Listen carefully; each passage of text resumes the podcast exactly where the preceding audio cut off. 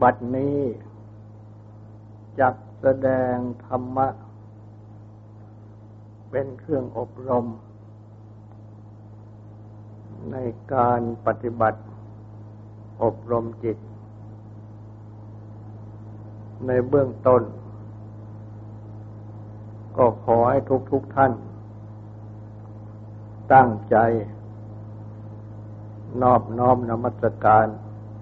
พระภูมิพระภาคอรหันตสัมมาสัมพุทธเจ้าพระองค์นั้น ตั้งใจถึงพระองค์ พร้อมทั้งประธรรม และประสงค์เป็นสรณะ ตั้งใจ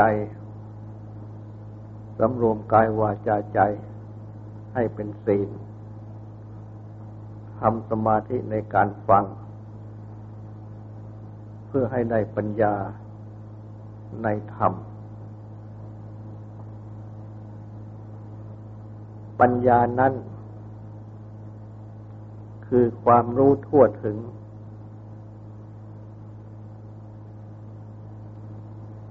ตามสัจจะคือความจริง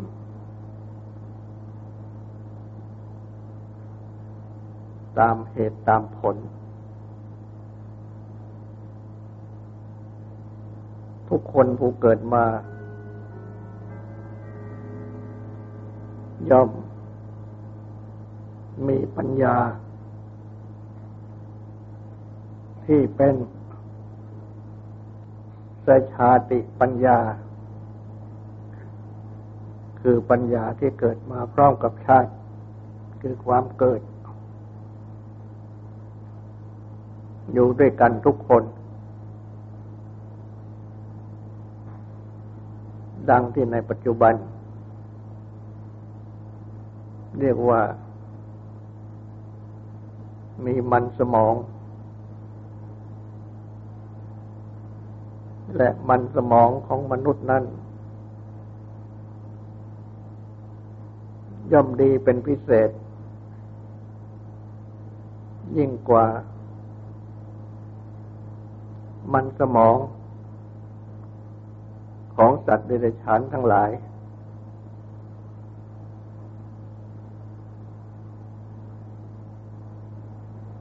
ทางพระพุทธศาสนานั้น เรียกว่า สชาติปัญญา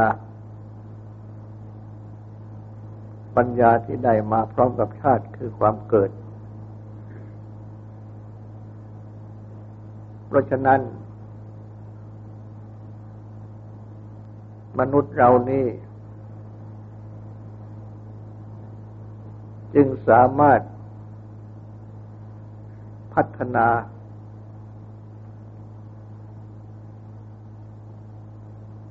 ความรู้ ที่เป็นตัวปัญญา เป็นวิชาต่าง ๆ ยิ่งยิ่งขึ้นได้เป็นอันมาก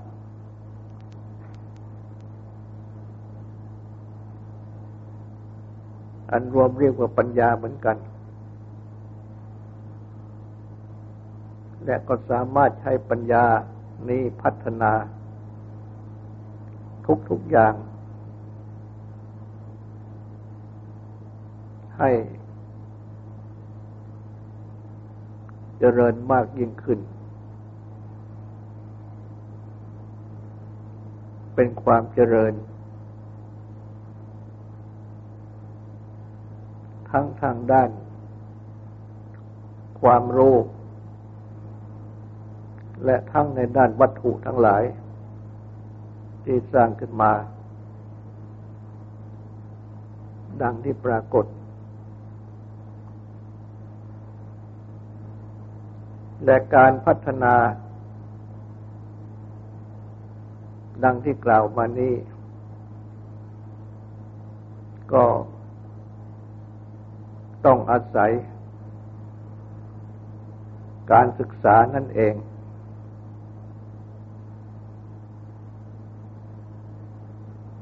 การศึกษานั้น ก็ใช้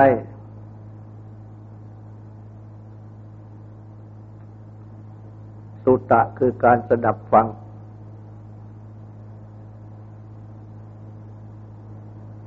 การอ่าน หรือจะกล่าวโดยสรุป ก็คือการใช้ ตา หู จมูก ลิ้น และกายของตนนี้เอง เป็นเครื่องมือ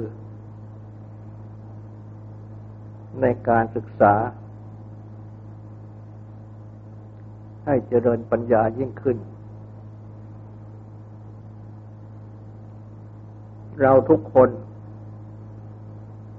ย่อมมีตา หู จมูก ลิ้น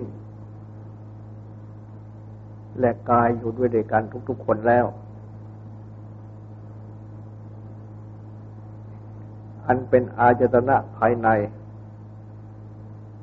คือที่ต่อภายในห้าข้อข้างต้น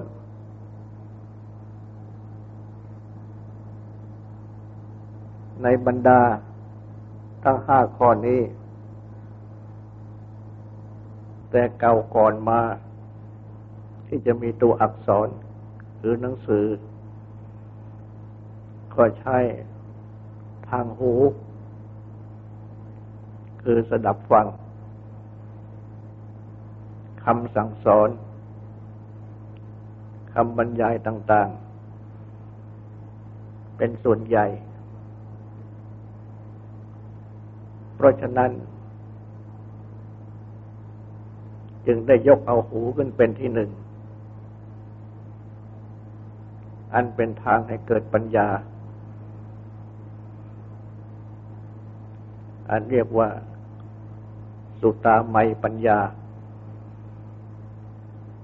ปัญญาที่เกิดจากการสดับรับฟัง แต่ต่อมาเมื่อมีตัวอักษรมีหนังสือ ก็ใช้หนังสือสำหรับอ่านด้วยตา แทนหู อีกส่วนหนึ่ง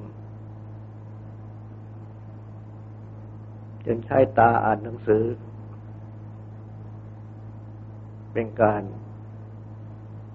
ศึกษาให้เกิดปัญญา และใช้มโนคือใจ อันเป็นอายตนะภายในข้อที่หกสำหรับปรึกนึกคิดพิจารณา ให้เกิดความรู้ อันเรียกว่า อินตามยปัญญา ปัญญาที่เกิดจากการคิดนึกพิจารณา และนอกจากนี้ ก็ศึกษาด้วยการปฏิบัติ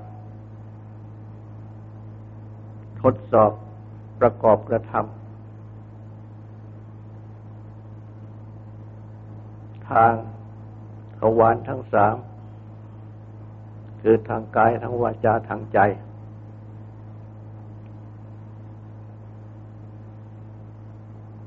เป็นทางให้เกิดความรู้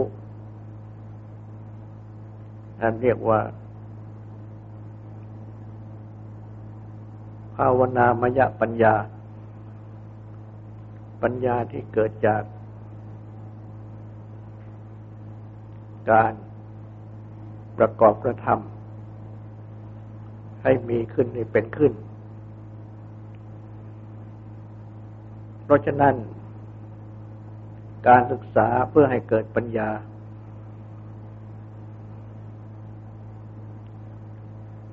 จึงทำได้ ด้วยการฟังหรือการอ่าน หรือกล่าวโดยสรุป ก็ด้วยตาหูจมูกลิ้นกาย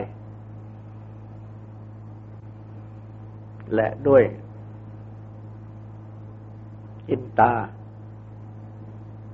คือความคิดนึกพิจารณา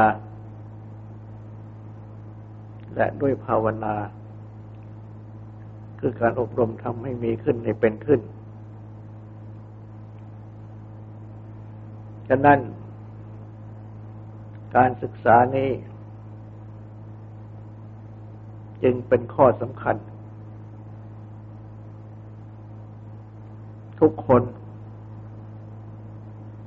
จะต้องศึกษา ด้วยการฟังด้วยการอ่าน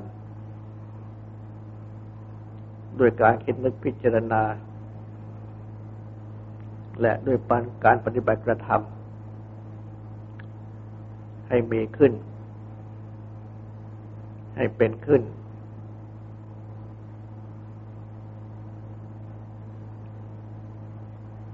ผู้ที่นับถือพระพุทธศาสนา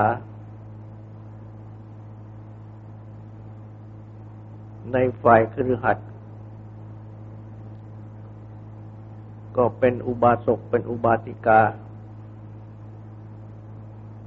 หรือพุทธมามกะพุทธมามิกา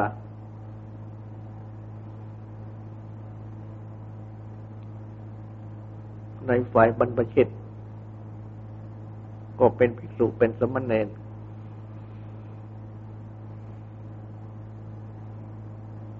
ก็ต้องประกอบด้วยการศึกษา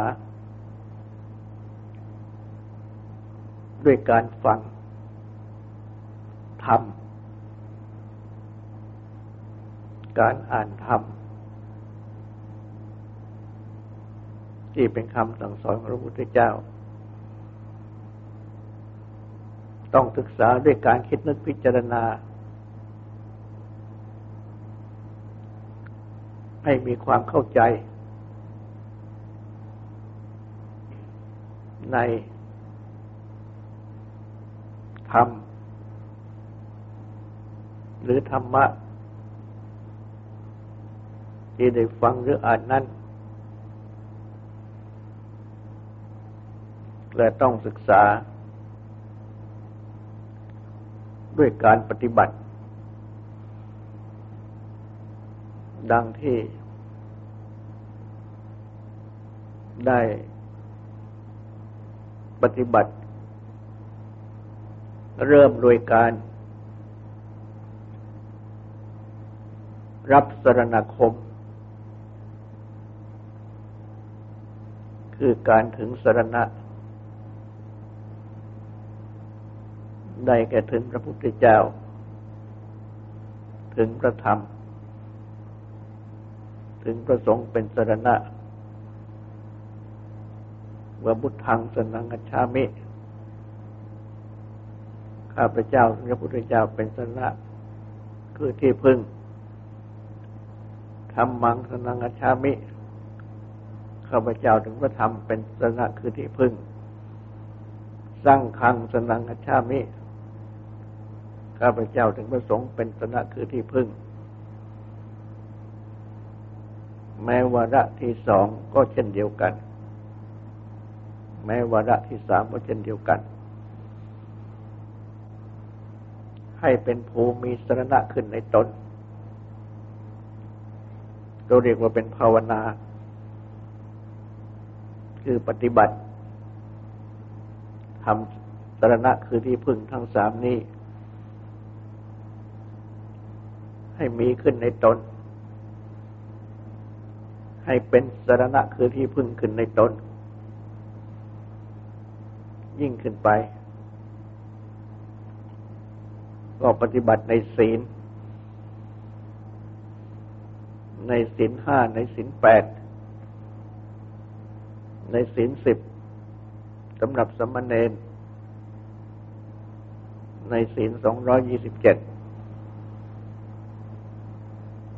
และยิ่งขึ้นไปกว่าสำหรับภิกษุ ก็เป็นการภาวนา คือการปฏิบัติทำให้มีขึ้นให้เป็นขึ้น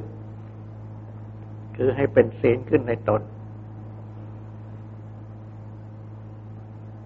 และนอกจากนี้ ก็ปปฏิบัติ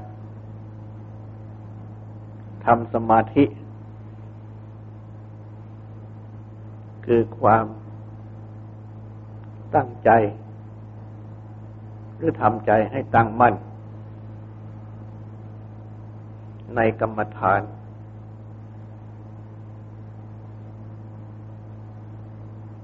ที่เป็นฝ่ายสมถกรรมฐาน คือกรรมฐานเป็นอุบายสงบใจ ให้จิตใจเป็นสมาธิขึ้น ดังนี้ก็เป็นภาวนา คือการทำสมาธิให้มีขึ้น ให้เป็นขึ้น ให้จิตใจนี้เป็นสมาธิขึ้นมา ได้สมาธิขึ้นมา และก็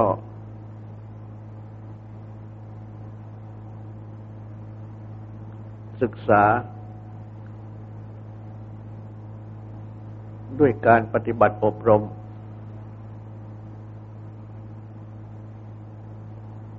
ทางวิปัสสนากรรมฐาน ให้เกิดปัญญารู้แจ้งเห็นจริง ขึ้น ก็เป็นการภาวนาคือการทำให้มีขึ้นให้เป็นขึ้น คือให้เป็นปัญญา หรือให้จิตใจนี้เป็นปัญญาขึ้นมา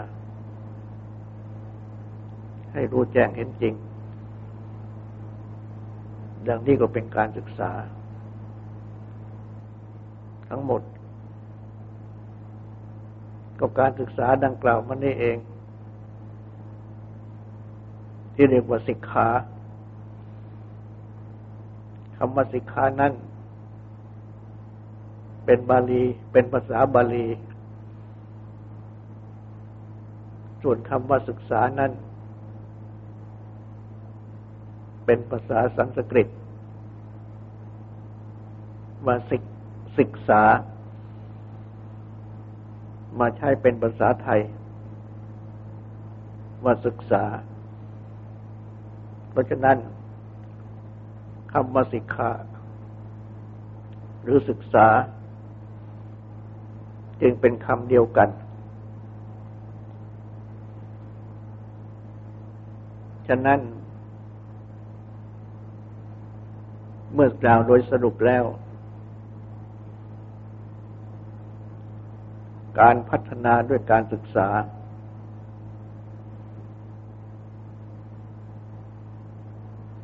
ในพระพุทธศาสนานั้น จึงจัดไว้สาม เรียกว่าไตรสิกขา คือศีลสิกขา ศึกษาศีล จิตสิกขา ศึกษาจิตใจ และปัญญาสิกขา ศึกษาปัญญา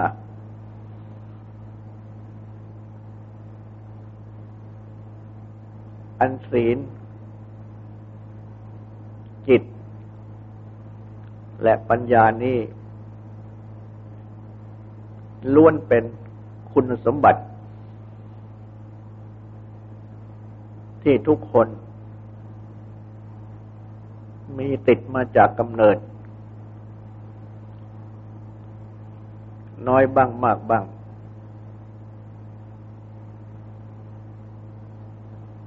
อันกล่าวได้ว่า เป็นสชาติศีล ศีลที่มีมาตั้งแต่ชาติคือความเกิด สทาสชาติจิต หรือ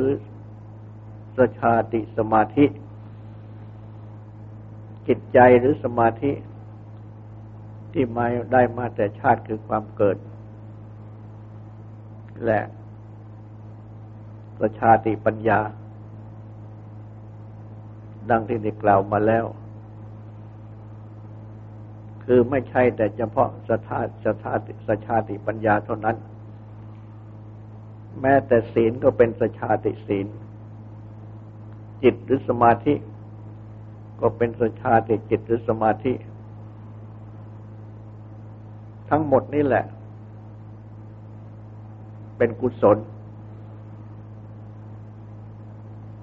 ที่แปลว่าจิตของคนฉลาด หรือภาวะความเป็นของคนฉลาด เพ ราะว่าผู้ที่เกิดมาเป็นมนุษย์ ทุกคน ท่านแสดงว่า เกิดมาด้วยอำนาจของกุศล กุศลนำให้เกิดมาเป็นมนุษย์ เพราะฉะนั้น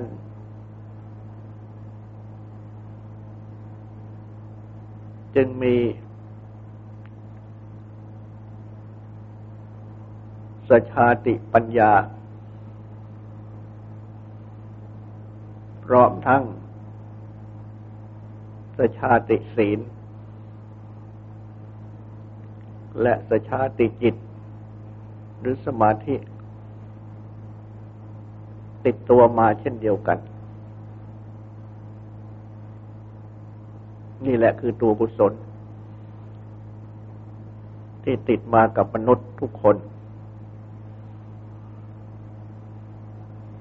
ดังจะพึงเห็นได้ว่า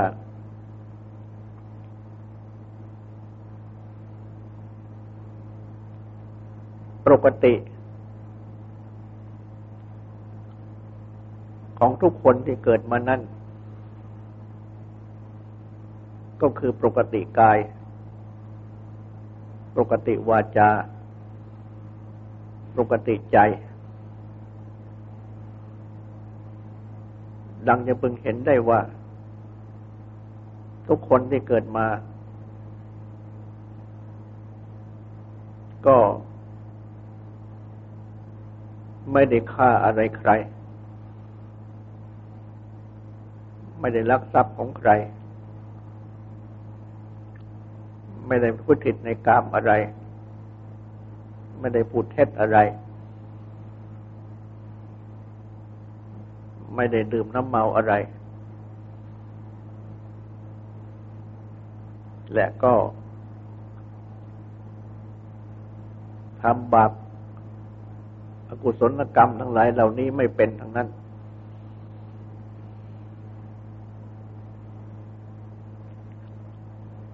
นี่คือความปกติที่เป็นตัวศีลที่มีอยู่ และแม้ว่า เมื่อเติบใหญ่ขึ้นแล้ว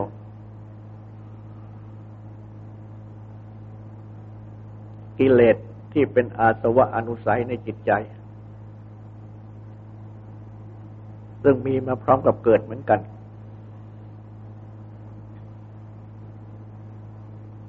เป็นต้นว่า กิเลสกองราคะโทสะโมหะ ราคะความติดใจยินดี โทสะความโกรธแค้นขัดเคือง โมหะความหลง หรือว่าโลภะโทสะโมหะ โลภโทสะหรือโกรธและหลง หรือว่าตัณหาความดิ้นรนทยานอยากต่าง ๆ เจริญขึ้นมากขึ้น พร้อมกับความเจริญของชีวิตของร่างกาย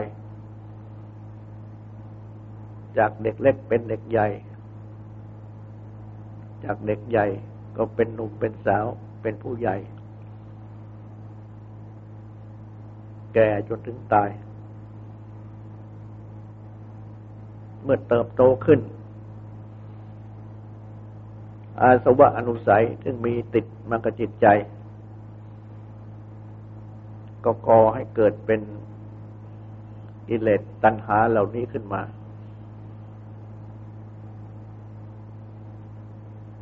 จึงบันดาลใจ ให้เกิดอกุศลเจตนา เจตนาเป็นอกุศลต่าง ๆ จึงทำการฆ่าเขาบ้างลักของเขาบ้างเป็นต้น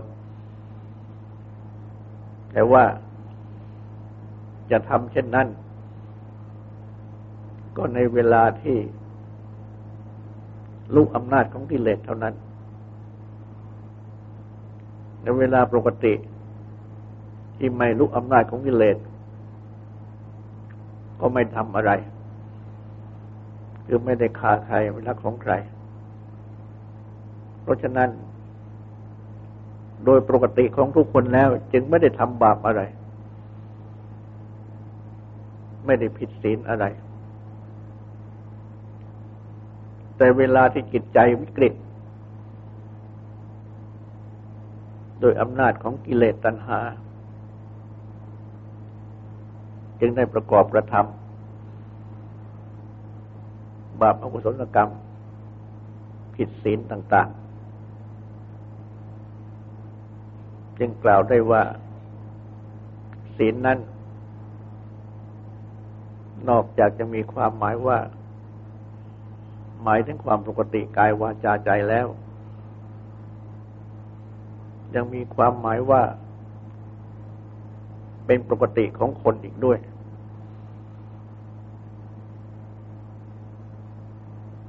แต่ว่าคนเรานั้น ไม่ใช่มีเฉพาะ อาสวะอนุสัย คือกิเลสที่นอนจม หมักหมม อยู่ในจิตสันดานเท่านั้น ยังมีส่วนดี อันเป็นบารมี คือความดีที่เก็บเอาไว้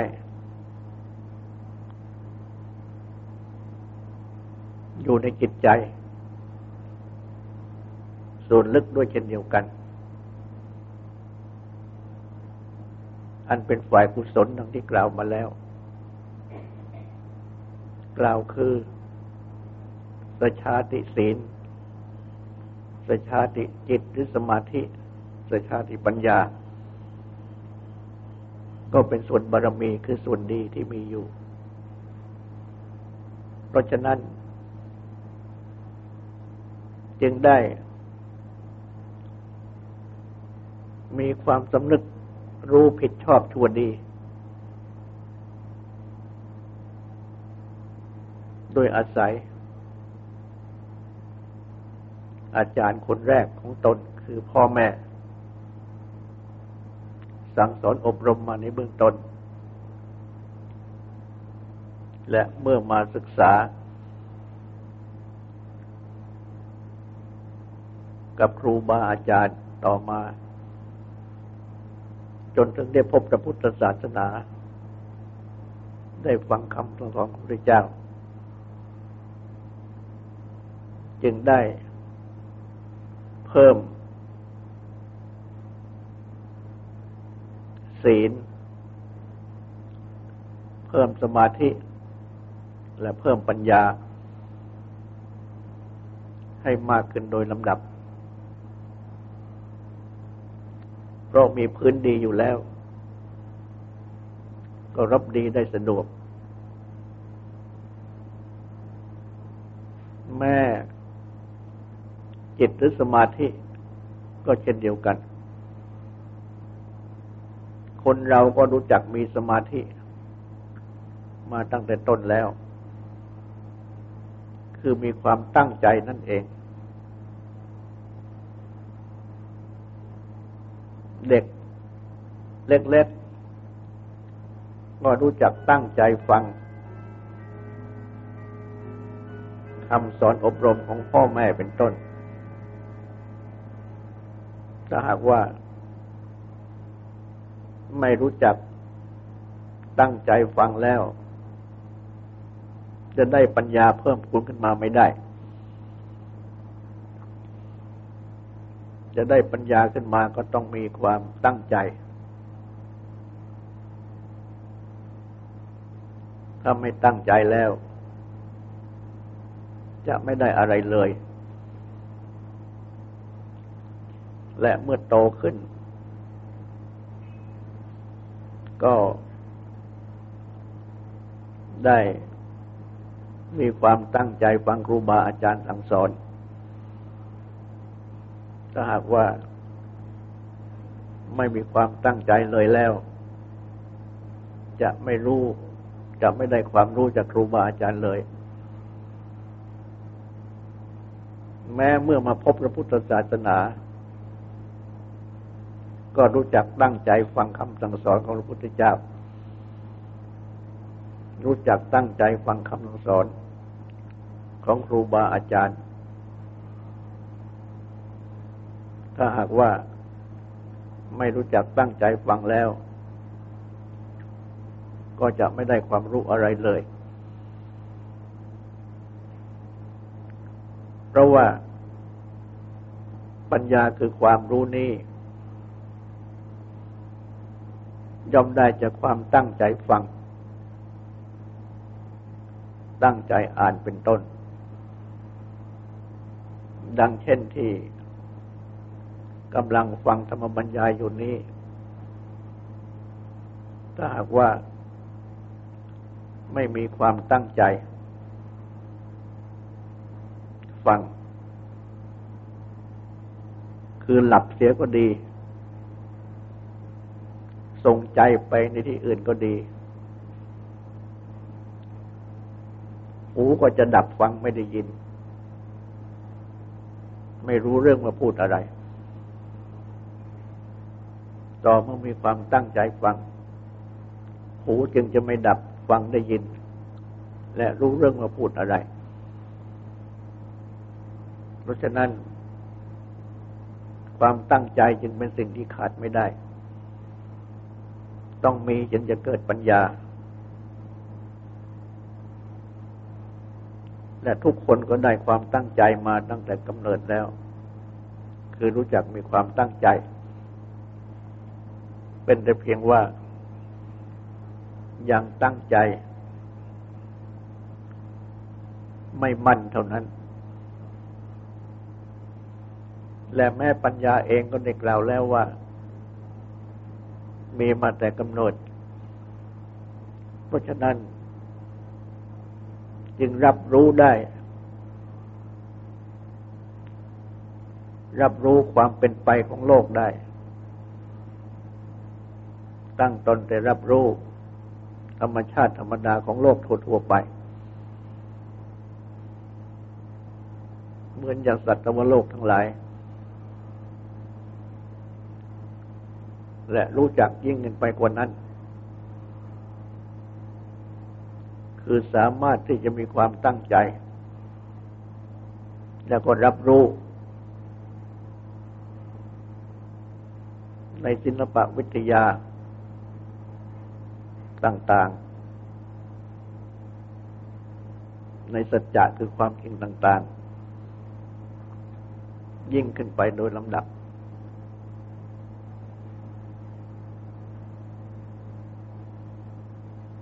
ต่างจากสัตว์ดิเรกชันทั้งหลาย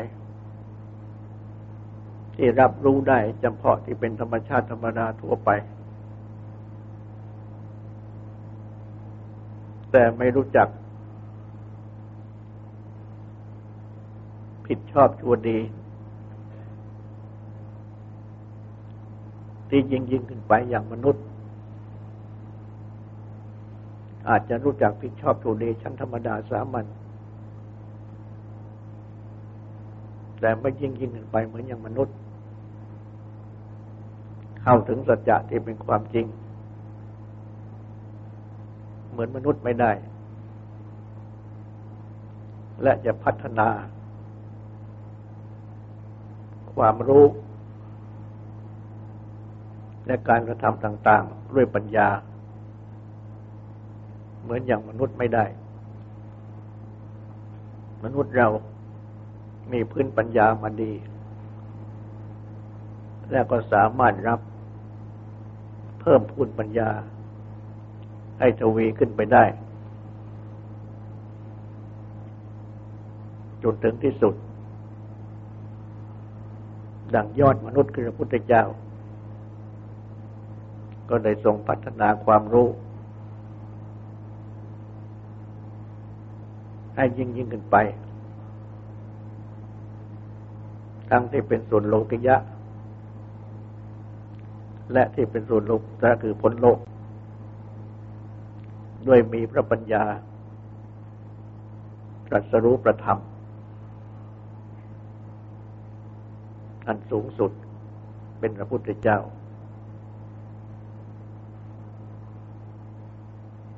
เพราะฉะนั้น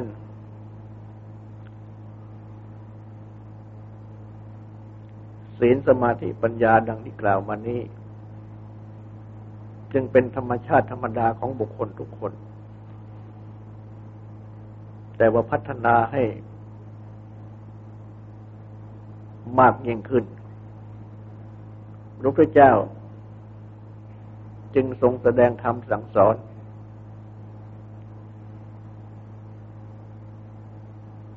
ธรรมะที่ทรงสั่งสอนนั้น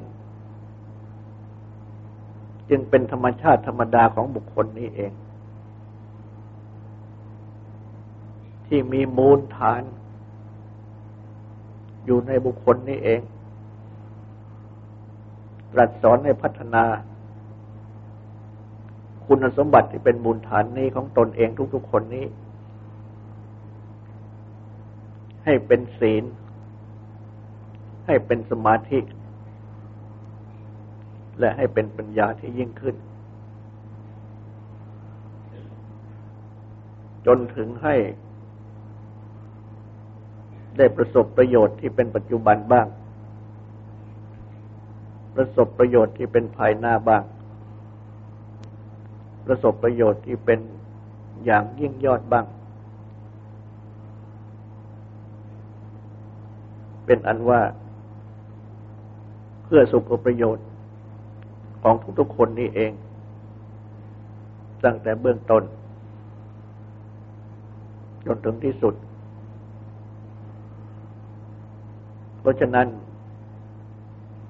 จึงได้ตรัสสอนให้ทุกคน ตั้งใจสมาทานศีล ตั้งจิตวิรัตงดเว้น จากเว้นภัยทั้งหลาย จากอากุศลกรรมบาปพุจริตทั้งหลาย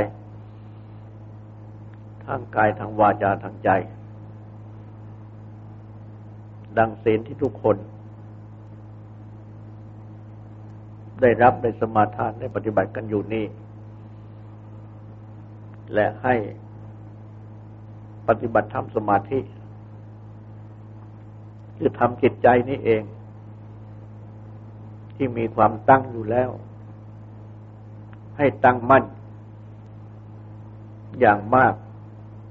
และเพียงพอ ที่จะนำไปเพ่งพินิษให้เกิดปัญญา ที่ละเอียดสุขุม และลุ่มลึกยิ่งขึ้น และให้พัฒนาปัญญาที่เป็นตัวความรู้ที่มีมา แต่กำเนิดนี้ ให้เจริญยิ่งขึ้น ให้รู้จักประโยชน์ปัจจุบัน ให้รู้จักประโยชน์ภายหน้า ให้รู้จักประโยชน์อย่างยอด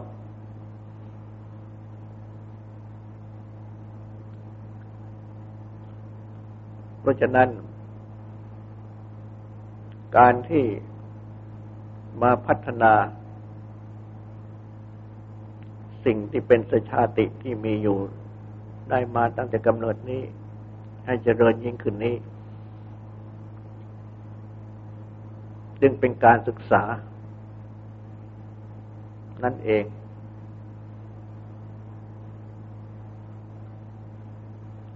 อันได้แก่การฟังหรือการอ่าน หรือการใช้อาจตนะายนอกห้าเบื้องต้นอันยกขึ้นมาข้อหนึ่งเป็นหัวหน้าคือสุตตาการสนับรับฟัง และจินตาคือการคิดนึกพิจารณาให้มีความเข้าใจ และภาวนาคือการปฏิบัติทำให้มีขึ้นให้เป็นขึ้น ให้เป็นศีลที่ยิ่งยิ่งขึ้นไป ให้เป็นจิตที่ยิ่งยิ่งขึ้นไป หรือสมาธิที่ยิ่งยิ่งขึ้นไป ให้เป็นปัญญาที่ยิ่งยิ่งขึ้นไป ก็จะทำให้ เป็นผู้รู้จักประโยชน์ปัจจุบัน รู้จักประโยชน์ภายหน้า รู้จักประโยชน์อย่างยอด และสามารถบรรลุถึง ประโยชน์ปัจจุบัน ประโยชน์ภายหน้า และประโยชน์อย่างยิ่งยอดได้ ไปโดยลำดับ ต่อไปนี้ก็ขอให้ตั้งใจฟังสวดและตั้งใจทำความสงบสืบต่อไป